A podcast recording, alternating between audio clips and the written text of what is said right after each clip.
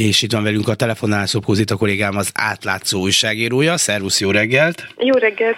Kórházi várólisták, ugye kettős a dolog, egyrészt elég sokaknak van vagy így ismerősökön, rokonokon keresztül szerintem nagyjából mindenkinek személyes tapasztalata, és ezek általában persze betegségtől, kezeléstől, műtéttől függően elég különbözőek, hogy mennyi idő után juthat valaki hozzá ahhoz, ami szükséges lenne neki. Másrészt van egy szokásos kormányzati titkolózás, nincs itt kérem semmi látnivaló, haladjunk tovább. Mire jutottatok, mik a tapasztalatok, hogyha sok ember inform, gyűjtünk információkat, és nem csak ilyen anekdotikusan, hogy nekem is van egy nagynéném, aki tíz hónapja vár egy csípőprotézis műtétre. Igen, hát alapvetően pont ezért kezdtünk el a kórházi várólistákkal foglalkozni még a tavasszal, akkor indul egyébként a kérdőíves felmérésünk, mert hogy azt láttuk, hogy egyrészt ugye a koronavírus járvány után meg alatt jelentősen megnőtt a várakozó betegek száma, és hiába kommunikálta azt a kormány, hogy több milliárd forintot fordít arra, hogy ez visszaálljon a normál járvány előtti állapotra. Azt látjuk, hogy ez még a mai napig nem történt meg, mert 2019-ben 28 ezer beteg várt valamilyen műtétre, és a legfrissebb adatok azok novemberiek, ekkor pedig már 48 ezeren. Szóval ezek a számok is azt mutatják, hogy nem igazán sikerül lefaragni a várólistákat, és ugyanakkor azt is láttuk, hogy az is probléma, hogy a hivatalos várólista nyilvántartás adatai elég szűkszavúak, mert a betegek a saját esetükkel kapcsolatban tudnak tájékozódni, hogy várhatóan mikor kerülnek sorra, illetve hogy én átlagokat láthatnak, hogy hányan várakoztak átlagosan az elmúlt fél évben, mennyi volt a maximum várakozási idő, vagy az átlagos várakozási idő, de hogy nincsenek idősoros adatok, tehát nem látjuk azt, hogy, hogy ez a múltban hogyan alakult, illetve hogy, hogy hogyan változott ez, úgyhogy ezért is indítottuk el a, felmérésünket, amit több mint 210 kitöltöttek, és, és ezek alapján, illetve a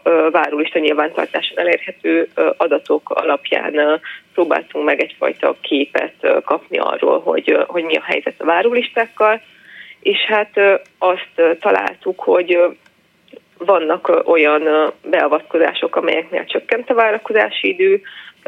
2022. augusztus és január, illetve február és július között néztük meg a, a nyilvánosan elérhető adatokat, de hogy, de hogy a nagyobb, komplexebb műtéteknél pont, hogy az látszik, hogy nőttek.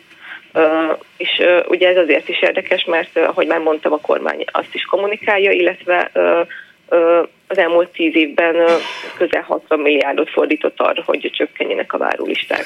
Mi lenne akkor, hogyha nem költött volna ennyit rá? Ugye, ha én lennék a kormány, akkor azt mondanám, hogy jó, de akik egy ilyen kérdőre válaszolnak, azok általában azok, akiknek panaszuk van, akik adott esetben hosszú várakozásra kényszerülnek, akit pedig már másnap elláttak, hát az nem fog mindenféle válaszokkal törődni, tehát hogy ez egy csalóka képet adó módszer.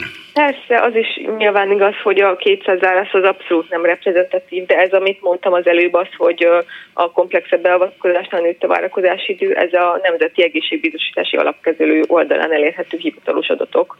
Úgyhogy ez, ez, hogy ez abszolút nem a kérdőívünk, tehát ez nem személyes beszámoló, Amúgy a, a kérdőív alapján négy cikket írtunk, és ezekből például azt, azt derítettük ki, hogy a hivatalos várólisták mellett több beteg beszámolt arról, hogy nem hivatalos nyilvántartásban várakoznak, tehát, hogy nem kerülnek még fel a hivatalos várólistára, nem kapnak esetazonosttót, amivel bekerülnek a rendszerbe, hanem vagy füzetben, vagy akármilyen más formában vezeti az orvos ezt a várólistára várakozó Jó, hogy ne rontsa a statisztikát. Igen, igen, hát valószínűleg ezért, igen.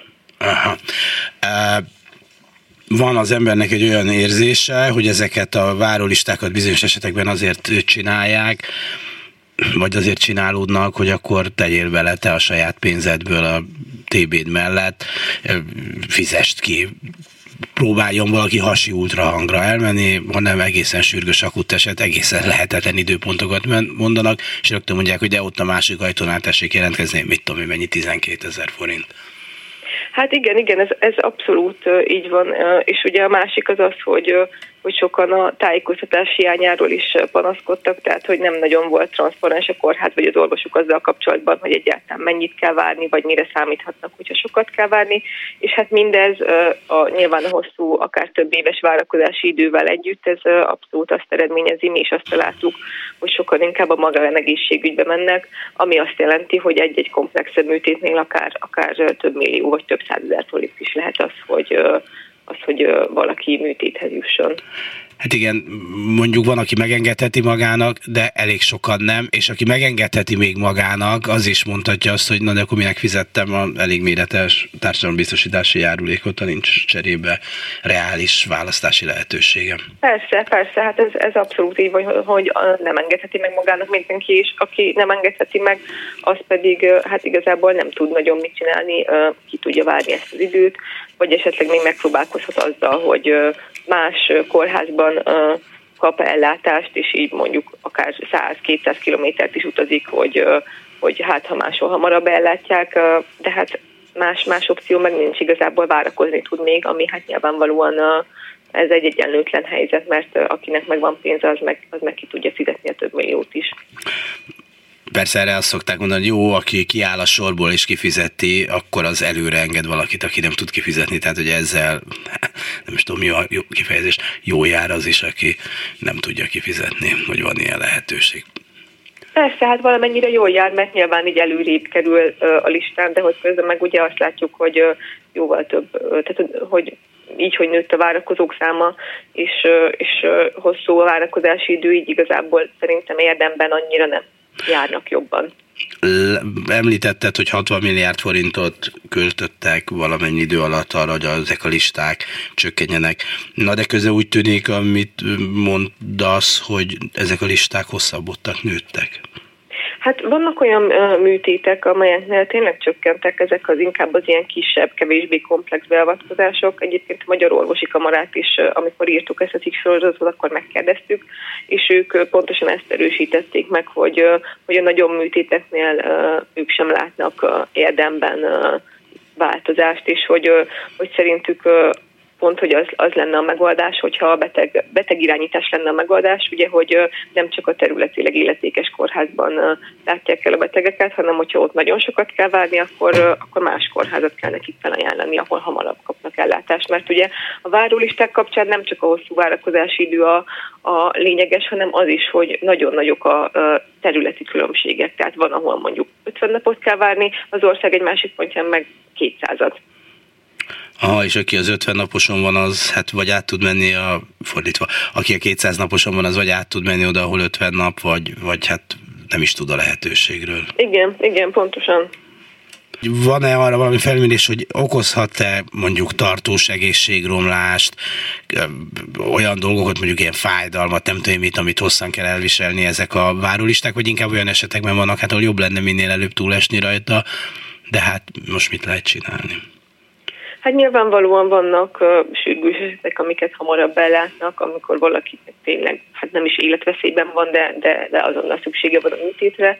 De uh, akikkel mi beszéltünk, vagy akik kitöltették a, a kérdőívünket, többen beszámoltak arról, hogy romlott az állapotuk, és, és akár akár drasztikus mértékben is megnehezítette az életüket az, hogy egyre rosszabbul vannak. Köszönöm szépen Szokózitának, az átlátszó újságírójának. Szervusz viszonthallásra! Én is köszönöm viszonthallásra!